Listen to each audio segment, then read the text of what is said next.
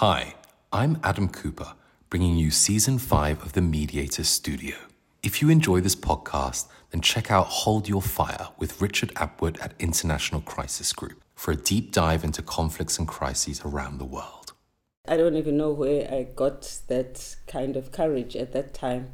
A lot of the things we did back then, I don't know if I would do them now as a mom with children and so on. But really, at that time, we all felt that if the price for the struggle is to die, you know, so be it.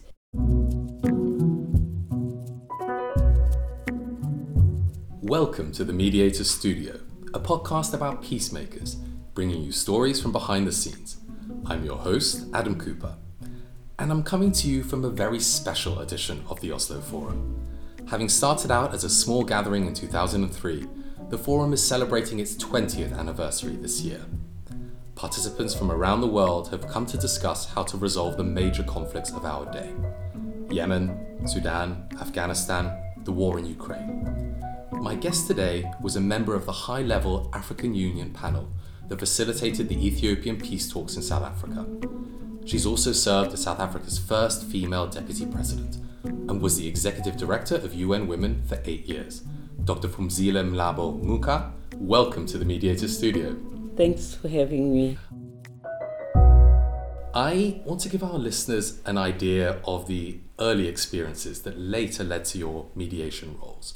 You were born in apartheid South Africa, and 1976 was the year of the student uprising, a year that really changed your life. Tell me what you were like back then. Talk me through that transition. I was a student when the 1976 uprising happened.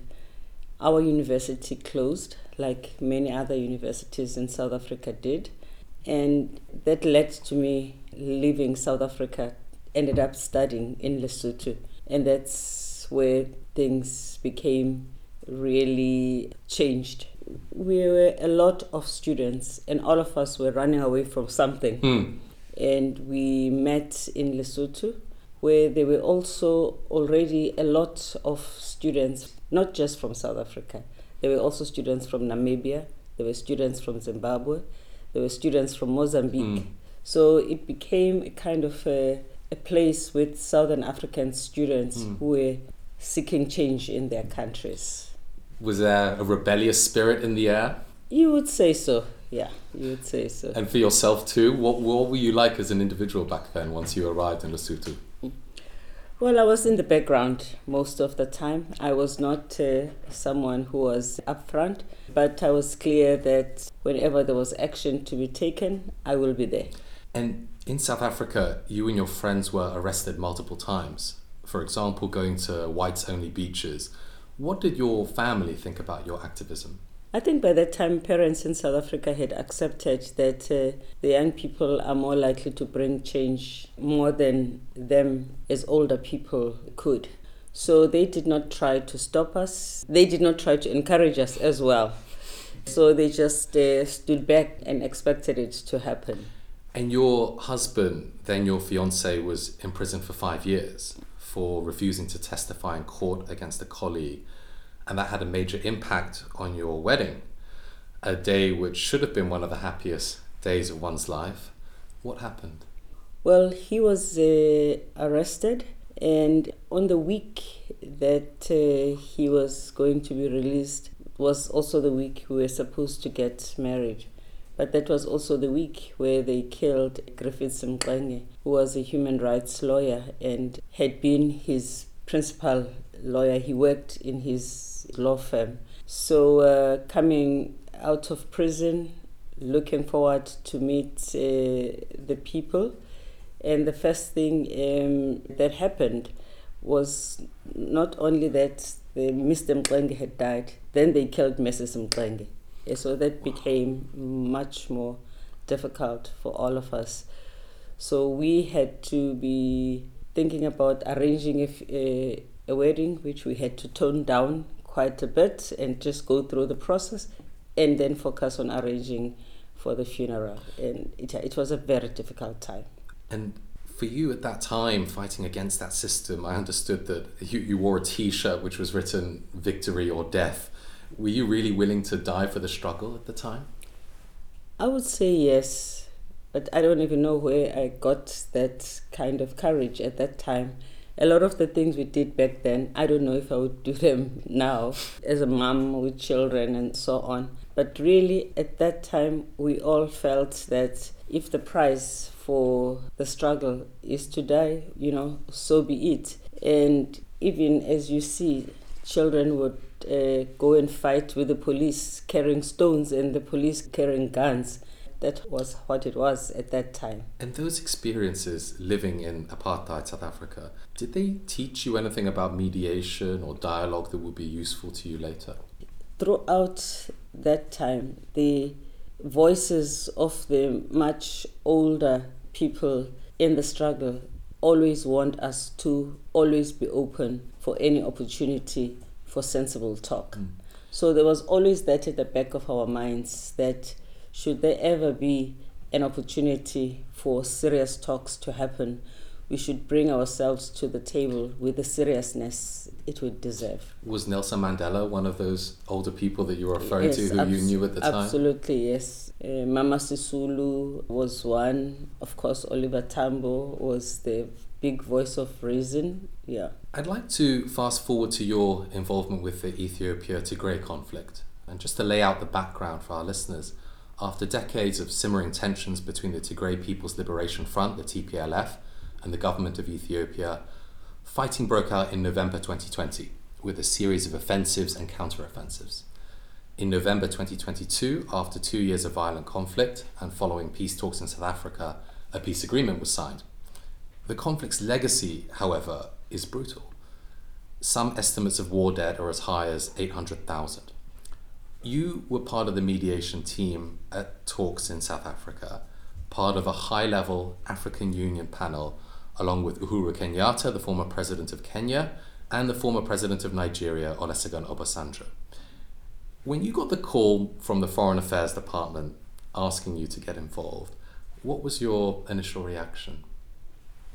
Well, honestly, I didn't necessarily think that I had all the insights to get involved at that level. And yet, at the same time, I was aware that with the challenges we have in Africa and the importance of having women participate mm. in this talk, this is not something I will say no to. It is important to be there to assist as much as I can, as well as to push for the engagement of women. And when you began your work as part of the mediation team, what was happening on the ground at the time? Well, people were dying in Tigray. It, it really was horrible. As a result, when we started, the most important intervention for us was the cessation of hostilities and to silence the guns. That was on top of our heads. And to achieve that goal, you were part of this three person team. Tell us about the chemistry between you and your colleagues and the different approaches that you would take, the two former presidents and yourself. You know, how was your first meeting with them? Well, uh, it's people I met before, so it was not uh, very strange. But obviously, these are sort of larger than life personalities with a lot of experience and insight in this field. We all were worried that this might take long. So we started by really thinking about how we could make this quick given the, the agency. And we wanted also to create an environment where the two parties could rediscover the friendships they used to have. Because you remember, the people from Tigray used to work in Addis, they were part of government. So it was actually quite strange to see these now as, as enemies. And the first part was, yes, bringing them together to say, you are all Ethiopians. Let's start there. So you can find a path together. And how did you go about creating that environment to bring them back together? It was both bilaterals with one group, and of course, the anger was palpable. You could touch it. And in all of the discussions, you have to be patient and willing to listen because everybody starts with their list of complaints. Hmm. And even though, as you try to say, we want to move from this and to get into that, no.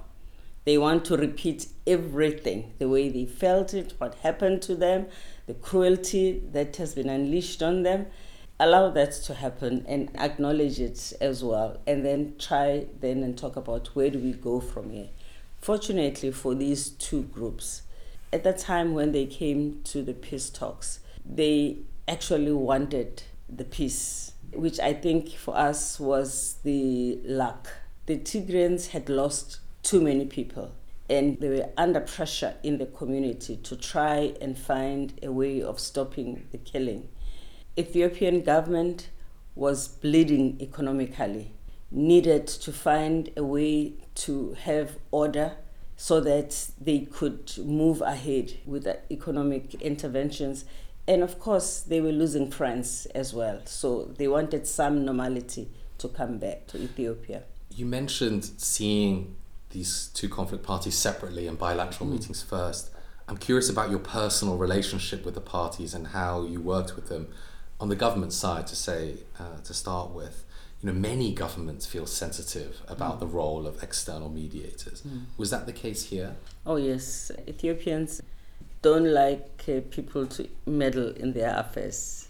And even though they embraced us, even though they spoke a lot about African problems with African solution, and they were looking forward to have us, but there was always an element of this is our thing, and you can go this far and not that far.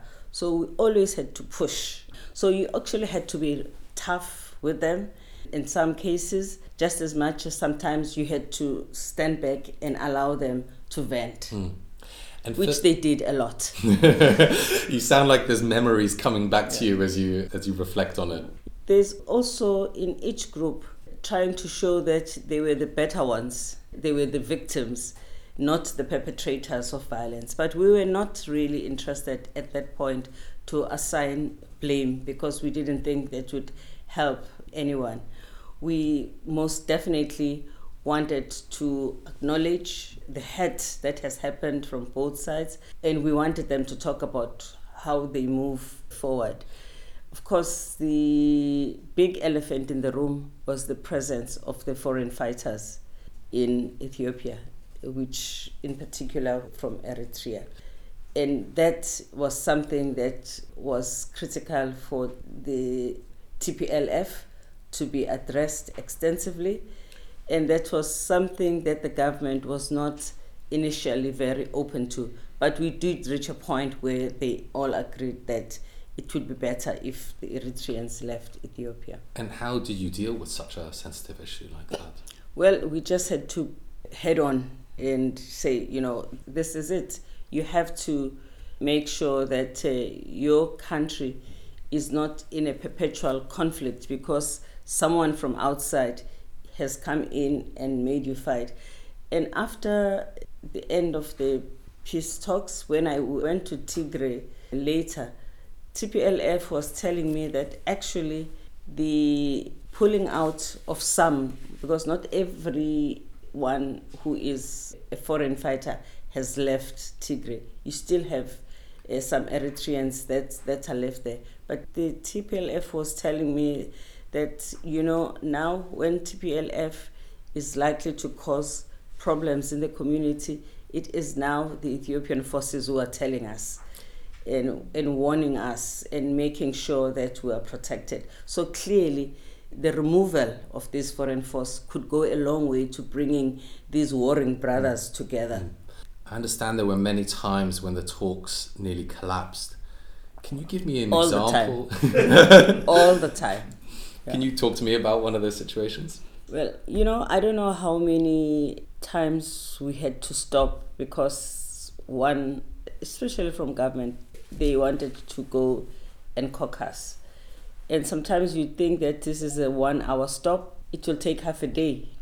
And we were anxious because, you know, the stay they were going to have in South Africa was scheduled to end in a week's time we went obviously beyond that. And there were issues that were particularly difficult. The issue of the withdrawal of the forces was was one of them. The issue of demilitarization and the handing over of weapons was a particularly difficult issue. The issue of reinstallation of the infrastructure that was causing so many difficulties for civilian population. And on one hand, on the part of the Ethiopian government, they still thought that TPLF may still want to attack them. So they don't want to give up on the foreign fighters and then be exposed. But on the other hand, the TPLF was not willing to demilitarize, to hand over their weapons when these guys from Eritrea were still there. So that was a bit of a stalemate. But um, obviously, they also had to be talking back to their headquarters and principals in between to get guidance. And I think they were given a green light to say, okay, you can accept. Were you the only woman in that negotiating room, and how was that?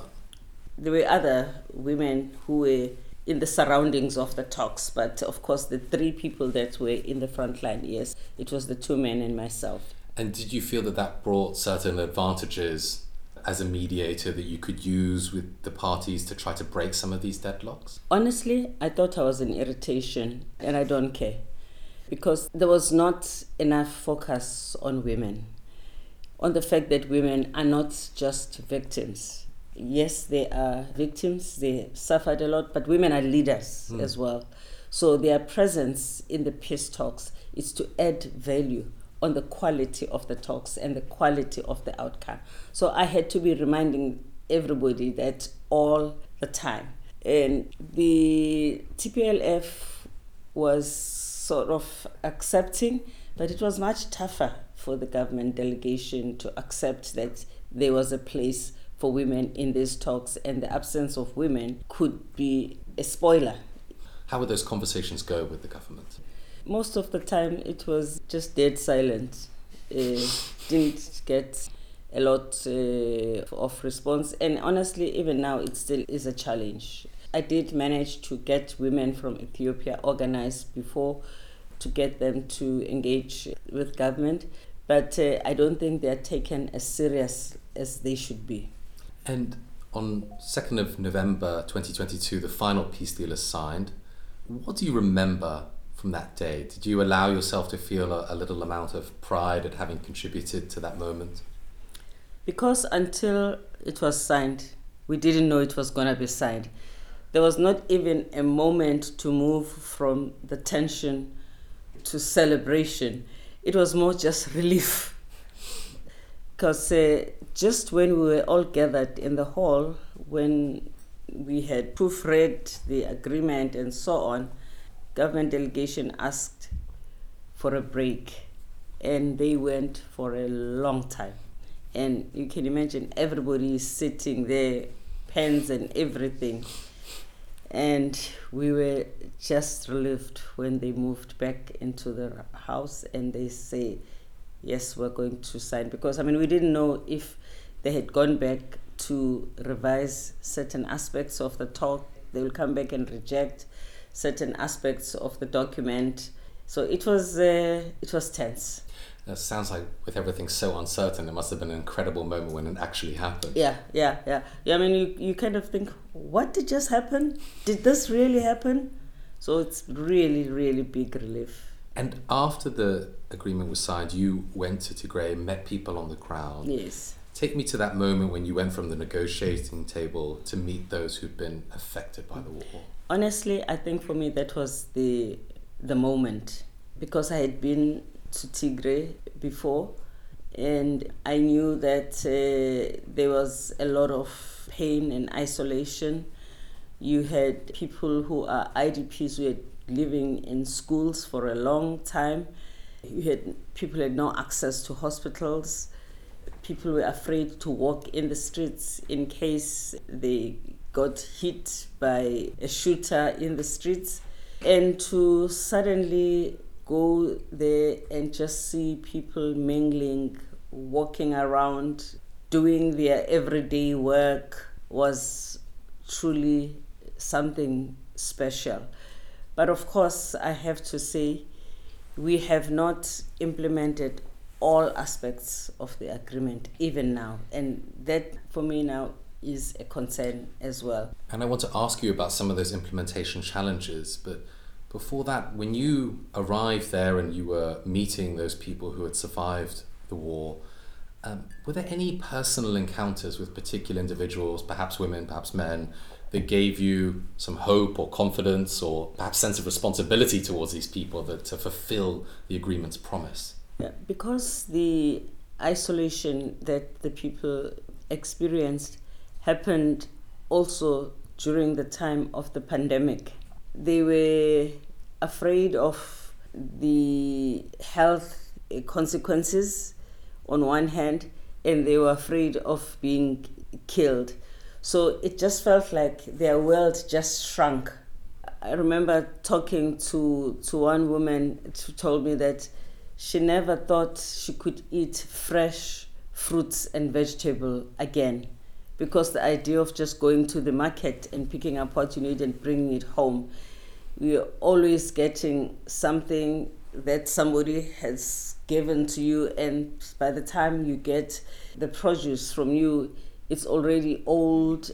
Women were worried about banking feeling that uh, they have to sit and wait for humanitarian support but they had money in the bank which they could not access she says i mean i didn't even know if we would ever get to go to the bank and get our own money. Could this be that I've lost everything that I've worked for and saved? It's very clear from the way you talk that you feel passionately about it and that almost a sense of responsibility mm. towards those people and the hope that this agreement will be fulfilled. You said that the implementation faces some challenges. Mm. Can you talk me through what some of those challenges are? Well, the withdrawal of the foreign forces that is something that I think the international community has to call for because that needs to be completed. We need to make sure that young people are back to school. We need to make sure that young people who were fighting on the side of the TPLF in particular are also reintegrated are also supported because if we are not giving them a meaningful life, there's a risk that they will want to go back and fight. We have now the interim government that is in place. It is important that interim government makes a difference, but it is also important that it is not there for a long time. We move to a phase where you then have the permanent regional government that people will vote for. I'd like to ask now about your role as executive director mm. of UN Women from 2013 to 2021. One of your many achievements was to launch the He for She initiative, a global effort to engage men and boys in removing the social and cultural barriers that prevent women and girls from achieving their potential. That must have involved a global discussion between men and women at every level. How did UN Women facilitate that conversation? The first thing was that we had to agree as UN women that this was a good thing to do because, as you know, feminists of my generation didn't work with men. So it was quite a move to start by saying to my team, these guys are responsible for this nonsense we're dealing with. And you cannot put everything on women. You need to bring the men for them to play a role so that they can see what their role is and the difference that they could make. And of course, I was concerned that we don't want this to be a, a discussion just at a lower level.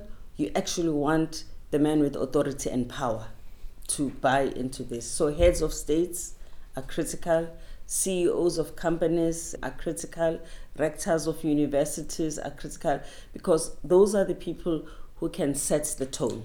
So let's talk about some of those men in power. Mm. Because you were having very high level meetings, mm. I'm sure, with heads of state, ministers all across the world, perhaps sometimes from conservative societies where there might mm. be resistance mm. to some mm. of these ideas. Talk me through some of those negotiations that you did. You know, we tried to start with the men that were agreeable so that uh, we can create a president and role models. Prime Minister Trudeau was one of our successful he for she, if I may say so. Prime Minister Abe in China was one, and in South Africa, President Ramaphosa was um, was one, and then CEOs of company like Paul Polman in Unilever, a personality who's articulate uh, that uh, could push and that could show what is happening in their own backyard, what is happening in your country, what is happening in your company, so that becomes a, a stepping stone for the other people. So it was not easy for people to say no, especially if you are a leader. You don't want to stand up in front of people and say you, you don't care for gender equality. Uh, but when it comes into really implementing, that's where you may find that there is a problem. So, yeah, we had these men who came, who were pushing, who created Uh, move in their own countries, but also forced other younger men to think about their place in the struggle for gender equality. You know, there's been progress, but there's still so much that still needs to be done. At that time, you were engaging an incredible range of people heads of state, heads of major companies. I'd like to ask about and grassroots little boys yes. as well. Yeah, really, at, yeah. really at all levels. And I want to ask about a specific case in South Sudan. Mm. What was happening in the country at that time, and, and what role did you play?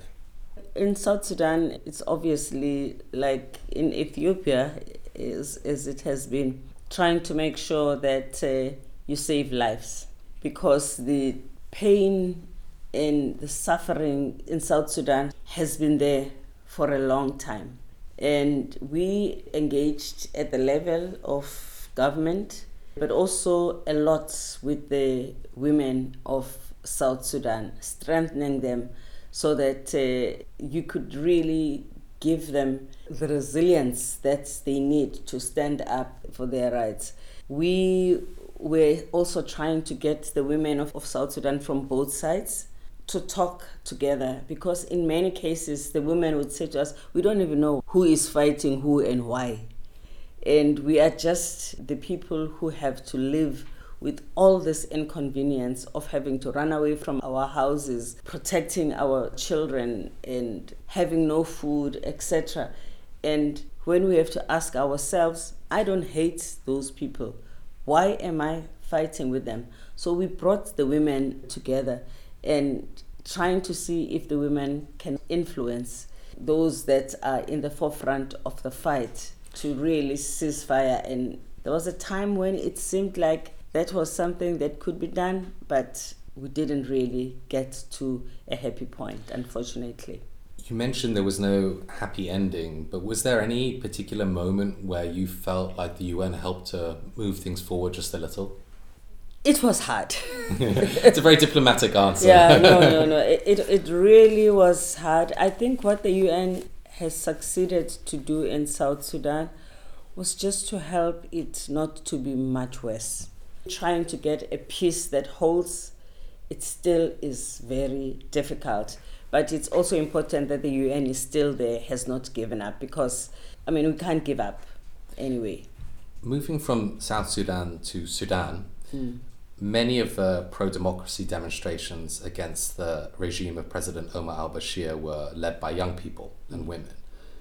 And that popular revolution managed to oust the president and a civilian government was brought in. Do you think the agreements that were subsequently forged in Sudan betrayed those women? Yes, I think it did not respect the contribution that women made, the clear demands that women made, and I also think that the situation that we're in now has made it even much more complicated and much more difficult for women. I think that ideally, right from the word go, we should have moved to a proper civilian government which has both men and women participating at the most strategic level. That was not reached. And then uh, a whole lot of males from all sides got to the table and dominated the process. And look at where we are now. And do you have some positive uh, sense of how inclusion can work from other peace processes? I know you've engaged in Colombia, for example. Mm. What did you take from that process?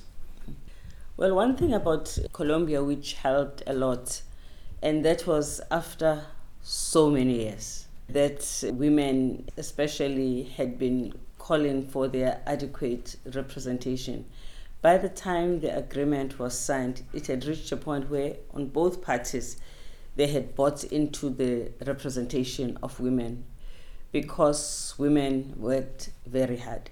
I think it's important for women on the opposite ends to work together, to speak with one voice, because in Colombia, that was one of the distinct interventions by women that the the women from government and from FARC could have their own caucus and discuss what was needed and then try and inject it in the talks.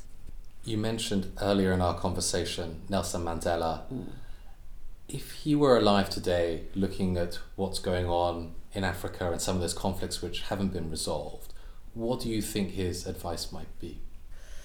Well, I think he would be disappointed, that's for sure but not discouraged because, you know, there is no option to do nothing. It's forward ever, backward never. You have to keep on trying and to keep on encouraging people to move forward.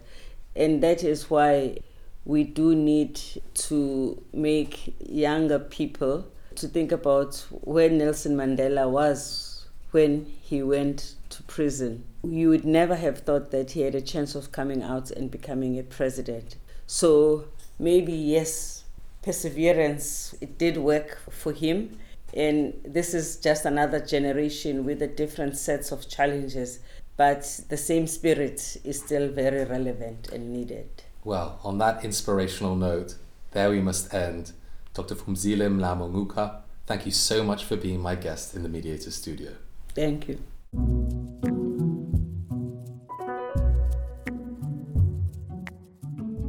And there we end this edition of the Mediator Studio. To get more episodes as they come out, please subscribe wherever you get your podcasts. We always love to hear from you, so if you have views on anything you've heard, please get in touch via the listener survey in the show notes on our website. Or do drop me a message on Twitter at Adam Talks Peace. The Mediator Studio is an Oslo Forum podcast brought to you by the Centre for Humanitarian Dialogue and the Norwegian Ministry of Foreign Affairs.